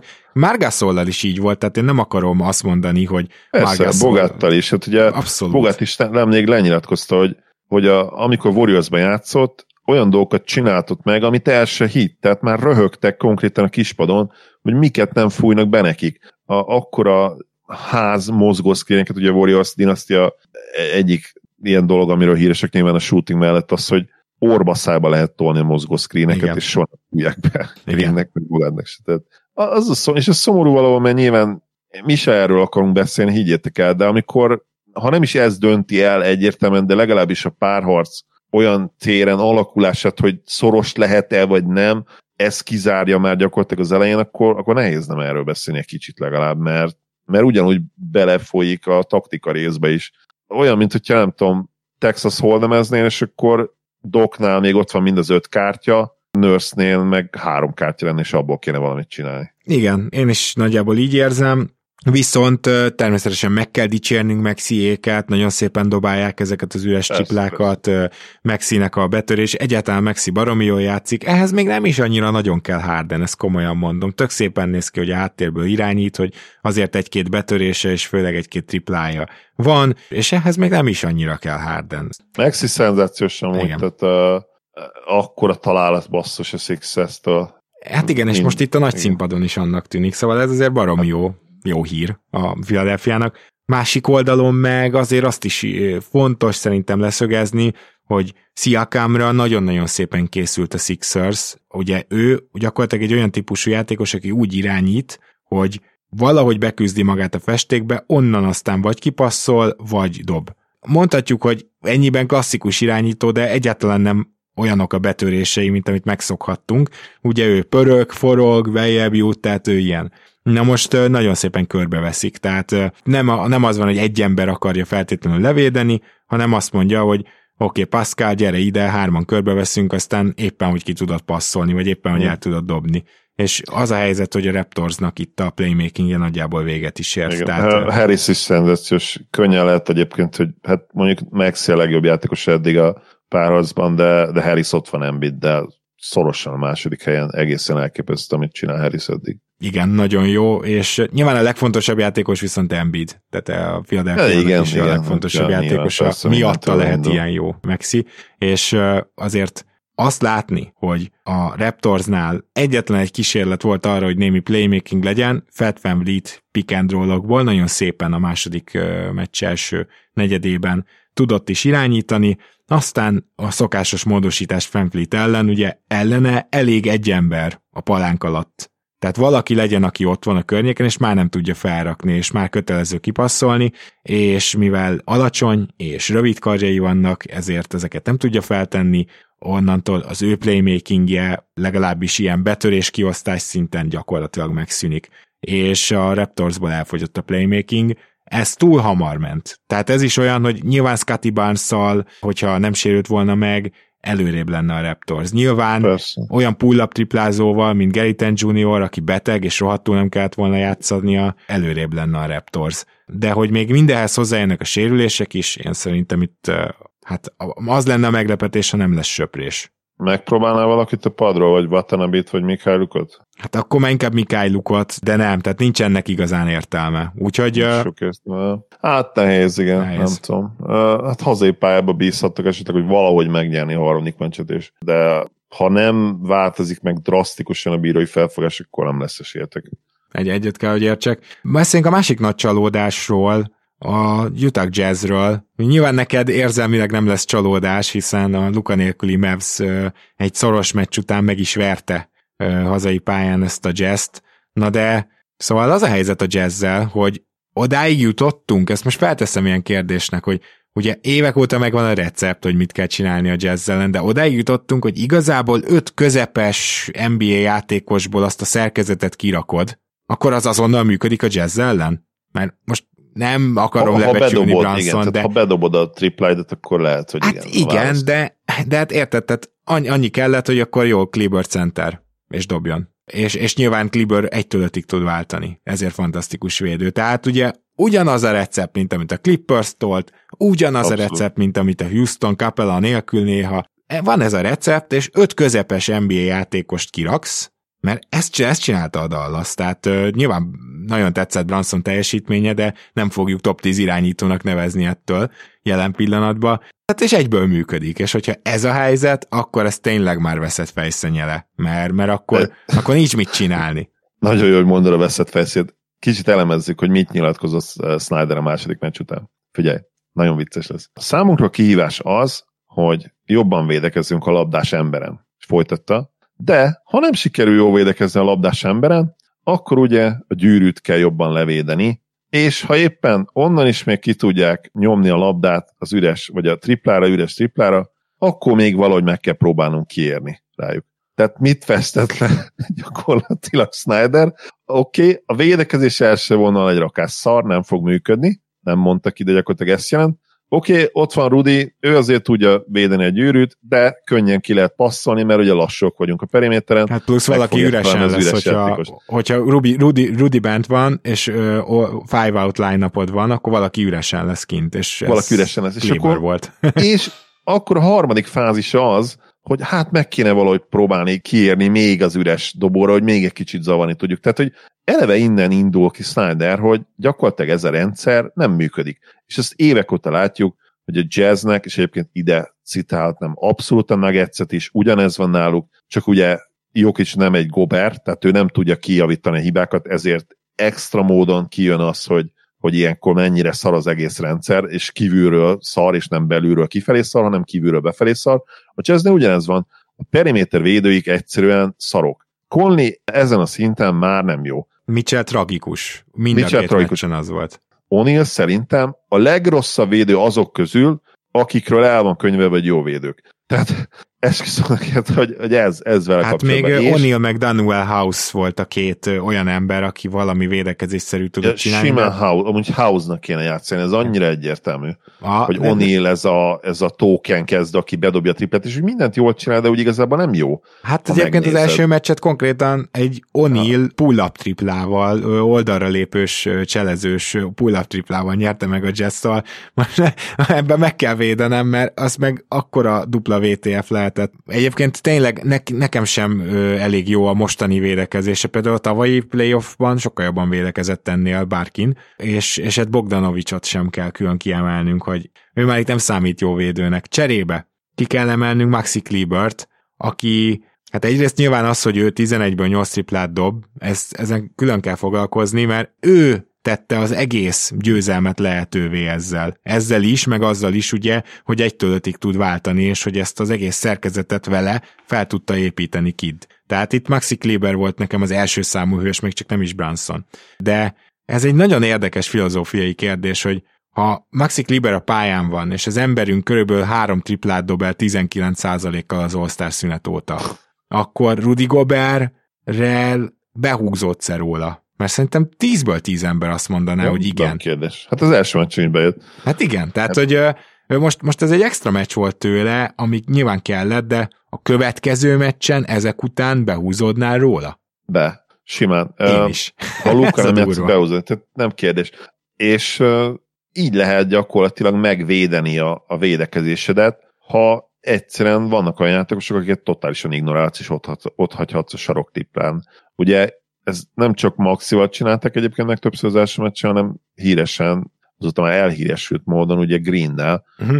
akit ott hagytak konkrétan négyszer. De úgy töküresen, hogy nem is az, hogy ott hagyod, hanem nem, úgy nem hagyod hogy, róla, hanem nem hogy rá is dobja, hogy, tehát, hogy azt szeretnéd, hogy konkrétan, hogy, hogy úgy érjen véget a támadás, hogy egy tök üres saroktriplát dobjon az ellenfeled, ami a legjobb dobás a ligában. Legértékesebb dobás. Igen. Tehát nyilván ez mindent elmond Greenről, meg a, arról, hogy az ő nem is feltétlenül csak a dobás készségébe, hanem az önbizalmába vetett hitéről gondolnak.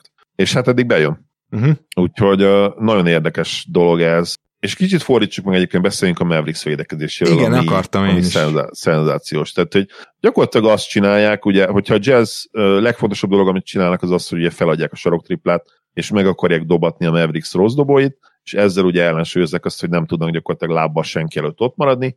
A Mavericks pedig azt csinálja, hogy mindenkit leüldöz a tripla vonalról, és gyakorlatilag megfelezték a jazz értékes tripla dobásainak a számát, amit egyébként a jazz egészen jól kompenzált támadásban, mert így is ugye 100 labda birtokásra lebontva 114,7 pontot átlagolnak az alapszakaszbeli 117,6 helyet, mivel ugye elsők voltak, de azért ez a három pontos csökkenés, ez pont annyit jelent, hogy így már nem elsők lennének ezzel, hanem nyolcadikak. Tehát még mindig jó támadó csapat, de már ad egy kis esélyt a Mavericksnek eh, az, hogy ezt csinálják. És nyilván ezzel feladnak egy csomó kettest, meg egy csomó ö, gyűrű közeli lehetőséget, de de hát el kell venni a jazz a jazztől azt, amiben a legjobbak, ami pedig ugye tudjuk, hogy a triplázás és a minőségi triplák kialakítása. És ez a kialakítás ugye úgy megy, hogy pick and roll, és abból kipasszolsz, és e- ezzel szemben mindig is a switching volt ugye a fő fegyver, amikor a pick and rollból nem tudsz egyből előnyt szerezni. És ugye erre is volt válasza azért nagyjából az elmúlt playoffokban a jazznek, playoff Mitchell, aki a gyengébb védőt elcseréltette magára a pick and roll és aztán neki ment egy-egyben. Csak az a baj, hogy ezt a játékost idén nem látjuk. Nem rossz egyébként így se, csak nem, nem 50 pontos Mitchell, hanem ez a 30. Hát figyelj, 30 rádobásból mondjuk 30 pontot dobni, az, ö, az necces. Az nem, az nem jó hatékonyság, igen. Nyilván megörülhet még ő is. De eddig az első két meccs képe alapján abszolút van esély a Mavericksnek, viszont tudjuk, hogy mekkora pályelőnye van a jazznek. Tehát még ha Luka vissza is tér a harmadik meccsre, ott benne van bármi, főleg arról nem lesz, hogy lehet, hogy ez átmentileg ugye picit megint megzavarja Mavericks-et. Tehát azért nehéz dolog ez, hogy, hogy Lukától nem lehet várni a megmentő szerepét, mert egyrészt nem tudjuk, hogy százszerzékosan egészséges lesz, amikor visszatér, másrészt meg nem automatikus dolog az, hogy a Mavericks jobban fog vele most ezen az adott meccsen játszani. Nyilván, hogyha egy egész szezonra levetítjük, akkor igen, de ez a playoff párharcoknak a veszélye is, a szépsége is, hogy, hogy hát olyan nagyon sok esély nincs, és akkor abban a pillanatban kell működni a dolognak, nem pedig 8-10 meccs múlva. Én azért azt hiszem, hogy a Doncsics támadás, támadógépezet a playoffban az, az arra fele látványos lesz. Én, én ezt várom, hogy azért támadásban egy szintet lép a Dallas Doncsicsal. Főleg így, hogy ugye Doncsics maga is be tud menni egy-egyben, és rá sincs abszolút ember a jazznek. A maradék két párharcról kevesebbet fogunk beszélni, emlegetted itt ugye a Green-féle védekezést Jokicson, ahol Green hírneve is ez hozzájárul, de de nagyon-nagyon megdolgozza Jokicsot, és azért tegyük hozzá, hogy basszus, a Denvernek az elejétől fogva az lenne az esélye, és ha itt lenne Michael Porter Jr., és itt lenne Jamal Murray, akkor is az lenne az esély, hogy túldobja a Warriors-t, esetleg több eladott labdára kényszeríti, de az egy pillanatig nem reális, hogy az ilyen típusú jump shooting csapatokat a Denver, ráadásul akik még ennyi kattal is dolgoznak, tehát van mélységi játékuk is, a Denver nem tudom én 85 ponton tartja. Ez sem a teljes Denverrel, sem ezzel a mostanival nem lenne realitás, valahogy túl kéne dobni a Warriors-t. Te itt vártál ugye low scoring meccseket, amit már akkor sem értettem, de... Hát én vártam, igen, igen, igen, mert hogy azt gondoltam, hogy nem fognak tudni annyira rohanni a csapatok, mint amennyire rohannak, mert valahol főleg a Denvernek érdeke lenne azért lassítani ezen a tempón, hát ebbe csalódnom kellett. Tehát low scoring meccsekre azért ne a 80-90 pontokra gondoljunk ennél a két csapatnál. Minden esetre túl kéne dobni a Warriors-t, ez nem megy, és nem nagyon látok eszközt arra, hogy mit lehetne csinálni, mert itt gyakorlatilag Jokicson kívül, és Borton, aki még időnként életre tud kelni, nem nagyon van olyan játékos, aki konzisztensen támadást tud szervezni, akár kívülről, akár belülről. Elfogni. Itt felmerül az a kérdés, ugye, hogy, hogy szeretnéd-e azt, még akkor is, hogyha Nikola Jokicnak hívják, hogy a centeret szervezzen a play ban Mert playoff nem feltétlenül arról szól, mint amiről az alapszakasz, hogy felépítesz egy, egy csapat dinamikát, egy csapat támadás, egy csapat védekezés. Nyilván ezek fontosak, hogy ne hújjanak szét, de de playoff meccseket még ma is azért sokszor, sokszor az ájzók döntik el az, hogy igenis valaki a kezébe veszi a labdát, és, és megtalálja a miszmecsöket, és, és a játékos tehetségén keresztül építkezel. És ezek a játékosok ebben az életben általában periméteren vannak. Jokic vagy Embiid akármennyire is zseniálisak, felmerül azért a kérdés, hogy ma lehet-e úgy építeni, és ez a Sixers meccsen is gyönyörűen látszik, hogy lehet-e úgy építeni, hogy tényleg bedobod a labdát, és, és abból építkezel, és azon keresztül lesz egy jó támadójáték. De valószínűleg valószínűleg a válasz az, hogy nem. És azért látjuk, hogy Harris, hogy Maxi, persze Embiid érdemének is köszönhetően, de, de Lubickolnak gyakorlatilag, mert hihetetlen nagy előny az, hogy a kezedben van már labda, és te tudsz bármit csinálni periméterült. Nem kell az se, hogy, hogy az ellenfél elkövessen egy hibát, hanem te vagy a kezdeményezés, hogy mikor egy magas emberről van szó, azért ez másképp néz ki. Neki be kell dobni a labdát, meg kell találni a szögeket, függ attól is, hogy mit csinál a másik csapat. Tehát ha a másik csapat nagyon el akarja venni a magas embernek a bizonyos dobóhelyzetét, akkor ezt meg tudja tenni, és ahhoz alkalmazkodsz úgy, hogy megkeresed, körbejáratod a labdát például, és rádobod a triplát. Viszont, és ugye itt visszacsatolva a Raptors szériára is, ha és amennyiben nem változik a bírói felfogás azt illetően, hogy hogyan védekezhetsz Jokicson, akkor ez az egész rendszer és az egész elméleti kérdés is teljesen értelmetlen, hogy mit csinált a Neget, mert nem tud mit csinálni a Nuggets, hiszen senki olyan játékosan nincsen, Gábor, hogy mondtad, gyakorlatilag Bartron kívül, aki a kezében a labdával kreálni tud, és úgymond ő lehet az első lépés, és rá kell reagálni. Nincsen senki. Tehát konkrétan a, a kettő hátvéd sora úgy néz ki, még a tavalyhoz képest kis előrelépés, amikor nem tudom, ki, ki volt, Campanzo, meg, meg Rivers, ja, igen. Eszébe. Még ahhoz képest egész. Van egy Morrisod, van egy Bartonod, de hát hát ők se ilyen típusú játékosok. És ha lehet répázni Jokicsot úgy, hogy gyakorlatilag egyrészt nem pontozódsz ki, tehát Green játszhatja maximum játékperceit, ami alapból egy hatalmas előny, másrészt meg totálisan elveszel már 6-8 pontot, ami ugye a büntetőkben kiharcol a Jokic, meg nyilván így a dobásai is, hogyha közben totál fizikálisan le tudod ütközni előtt, és nem fújják le, akkor azok a helyzetek, amik neki gyerekjátékok egyébként, tehát ezek a flóterek, turnaroundok, horogdobások, nyilvánvalóan nem fognak beesni, mert hát bassza meg, vagy közbe faltolják őt, vagy előtte, és nem fújja le a bíró. Tehát itt én értem, hogy most ez furán hangozhat, de, de nézzétek meg a konkrétan össze van szedve klipben, hogy hogyan védekezik rajta Green, legalább a 35% a falt, hanem a fele. Uh-huh. És azért hozzáteszem, hogy mondjuk ez legalább annyiban nem, ez se annyira megvédhető, de a playoff inkább erre fele szokott tolódni a playoffba a bíráskodás, szóval ez kétségtelen, hogy Én értem, mit mondasz, Gábor, és felfogás szintén igen, de ezek nem, nem az, hogy picit keményebb, de még szabályos. Konkrétan handchecking, Greennek az alkarja Jokic mellében van, meg hátában. Tehát ez, ez nem felfogás, meg ez nem többet engedünk, ez mást engedünk. Aha, Teljesen aha, mást értem, engedünk. mit mondasz. Ez nem felfogás, ez egyszerűen egy, nem is tudom mi ez, inkább nem akarom nevén nevezni. nem azt mondom, hogy csalás, ne értsétek félre, nem azt mondom, hogy a bírók most konkrétan a Warriors-t akarják tovább nem feltétlenül mondanám ezt, hanem egyszerűen, ha valakinek van ötlet arról, hogy ez mi, akkor segítsen, mert nekem nincs.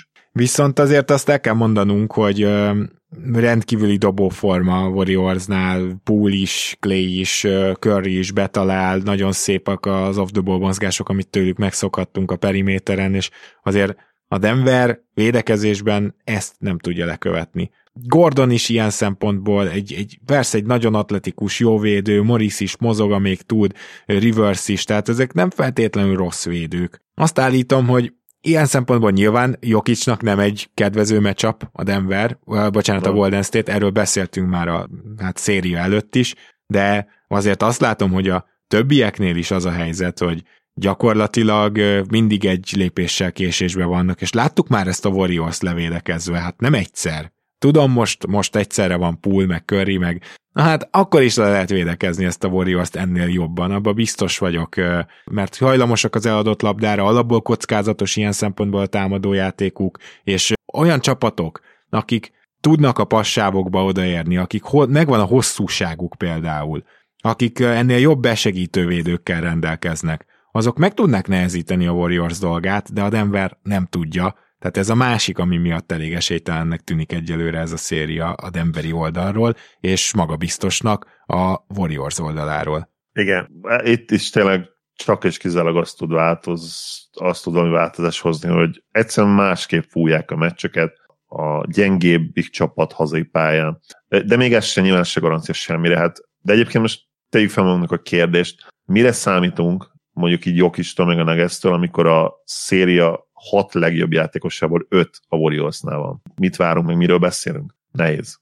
Igen. Nyilván igen, ezért igen. is tippeltem én is Warriors továbbjutás, de már Hát az is igazából csoda lenne, hogyha itt mondjuk egy meccsnél többet tudna nyerni a, a, a Denver. Nyilván ezt most mondom két meccs után, tehát a- ezzel a bírói felfogással ebbe ez is benne van persze, de sokkal tehetségesebb, sokkal mélyebb csapat a Warriors. Talán a Denvernek a hazai pályájában lehet bízni, mert az egy erős hazai pálya. Úgyhogy ezt így felsorolnám, illetve azért az, hogy ennyire gyönyörűen játszik a Warriors, hogy ennyire szép kosárlabdát látunk tőlük támadásban, azt azért kell szerintem külön kiemelni, mert valójában ezt a szép kosárlabdát a szezon eleje óta nem láttuk, és ez Az így van. Ez- Ez, Igen, és ez ezért azért nyilván megérdemlik, tehát itt nem, nem akarom kiegyezni, hogy minden a bírókról szól, nem.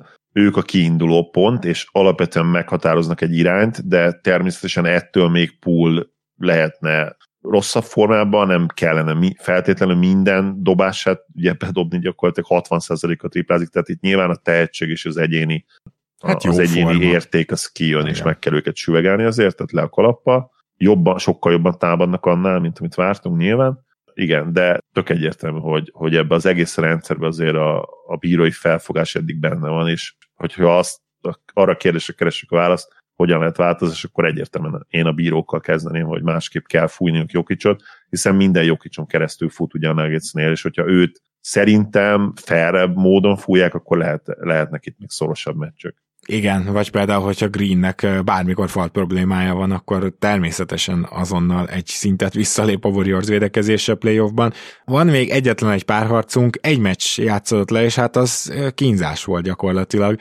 Nem mondom, jól védekezett a Bulls is, jól védekezett a Bucks is, de itt olyan téglafesztivál volt. Tehát, hogy ami üres volt, az sem ment be. Ez a mérkőzés ez nem fog bevonulni azon meccsek sorába, amelyel népszerűsíteni szeretnéd a sportágat, viszont ezen a meccsen közel tudott maradni a Bulls. Én nem láttam magam előtt azért ennyire grind fesztivált, mind a két csapat szörnyen dobott, mondjuk DeRozan úgy dobotta, hogy nagyjából vártuk a playoffban, elnézést, hogy ilyen kajánul ezt megjegyzem, de hát uh, itt biztos lesznek jobb DeRozan meccsek ennél, de mégse ért meglepetésként. És, és a végén a Bucks tudott érvényesülni, gyakorlatilag talentből szerintem lenyomta a végjátékban a bulls viszont ezzel erre a meccsre alapozva aztán itt bármi lehet, szóval én ugye sima 4-0-át tippeltem, nem, nem emiatt a meccs miatt érzem a 4-0-át reálisnak, az biztos, mert ez alapján aztán a Bulls is nyerhet egy-két meccset, de valószínűleg be fognak indulni ezek a csapatok támadásban,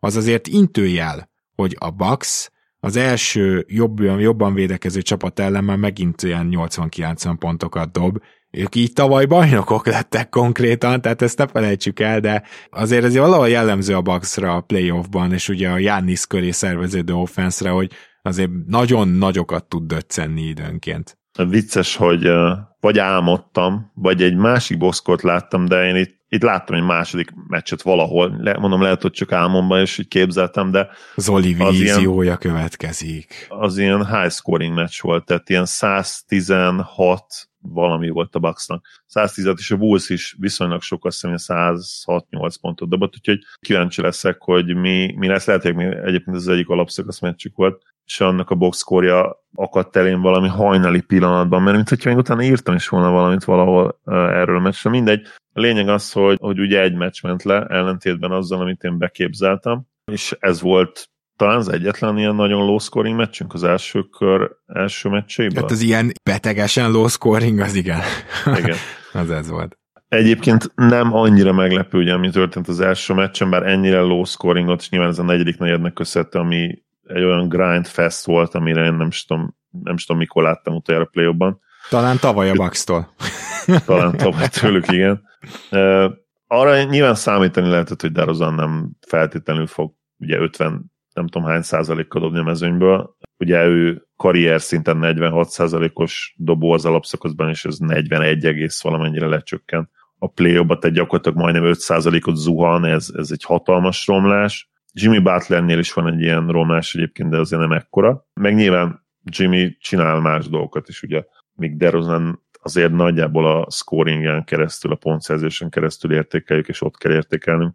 Azt tudtuk, hogy Vucevic probléma lehet majd, de egyelőre úgy probléma, hogy nem feltétlenül számítottunk arra, hogy probléma lesz, tehát támadásban volt neki egy fellendülése, és, és amikor az, arra kérdésre kerestük, a választ, hogy hogyan lehet esélye Bucksnak, akkor nyilván itt benne volt az, hogy Vucevicnek nagyon jól kell játszania, ki kell tudni húzni egy kicsit Brookot, és be kell dobni a triplájt, most ehhez képest, hogy 2 per 10 tripla, tehát ott De a volt. 10 ott volt, igen. A 10 ott, ott volt. volt. igen. De ha nem tudja bedobni, akkor nem nagyon lesznek ezzel ugye beljebb, és az érdekes, hogy hogy neki volt azért jó pár olyan szezonja, ahol ilyen bőven 30% felett uh, triplázott, és, és ehhez képest ez az idei majdnem 30% kicsivel jobb 31% az nagyon-nagyon kérdőjeles is érdekes. De most megnéztem, konkrétan neki volt 40%-os tripla szezonja is már, és tavaly is az első évben 6 kísérlet 39% triplából. Hát, hogy miért nem tud hirtelen bedobni semmit, az egy nagyon érdekes kérdés, és hát masszívan limitálja azt, hogy a Bulls milyen line tud kirakni, meg hát, hogy mennyire tudják megtámadni ezt az egyébként a playoffra, és várhatóan, de az első meccs alapján nem nem egy, hanem két szintet ugró Bucks védekezést. Uh-huh. Ami a Bucks oldalát illeti pedig én azt gondolom, hogy ott azért ennél messze jobb tripla teljesítményre lehet csapatszinten is számítani, illetve Kicsit azt is érzem, hogy bár Caruso egészen elképesztő, de még a Bullsnak a gyengébb védőinek a levadászásával még kicsit haladnia kell Budenholzernek, aki nem szokott túl gyorsan haladni a playoffban az ilyen taktikai dolgokkal, szóval le- lehet, Caruso egyébként a negyedik negyedben félelmetes volt, tehát ja, brutális. Az meg, amit összemelódott, az ciao.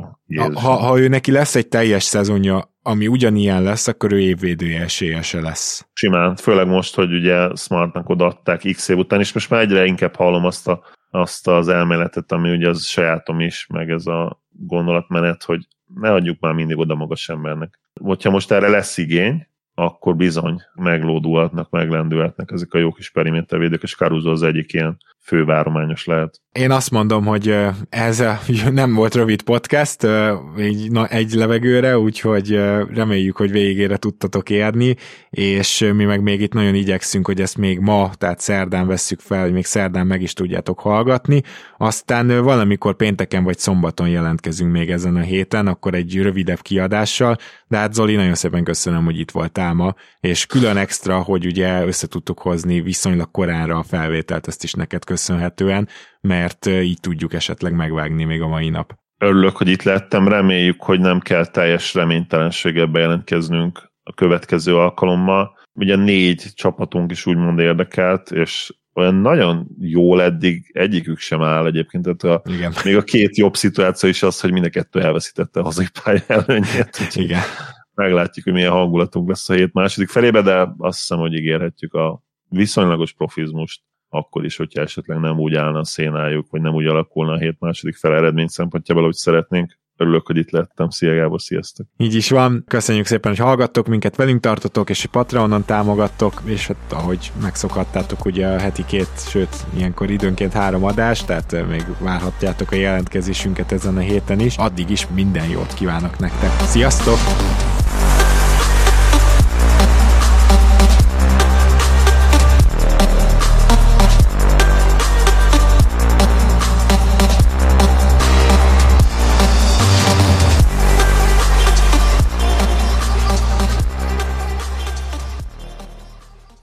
Ha más podcastekre is kíváncsi vagy, hallgassd meg a Béton műsor ajánlóját. El tudod képzelni, hogy a podcastet, amit éppen most hallgattál, fél év múlva már a mesterséges intelligencia generálja? Mi sem. De ha érdekel, eljötte már a gépek lázadása. Hallgass bele az Embertelen podcastbe. Orsós Lajos vagyok, a műsor házigazdája. Egyelőre még élőben. Egyelőre. Fedezzük fel együtt, hogyan ismerkedik, randizik, mesél és vitatkozik Betty és Péter, két teljesen mesterséges intelligencia. Lajos, a podcast címét mond még egyszer, Léci. Oké. Okay. Embertelen podcast. Ez a műsor a Béton közösség tagja.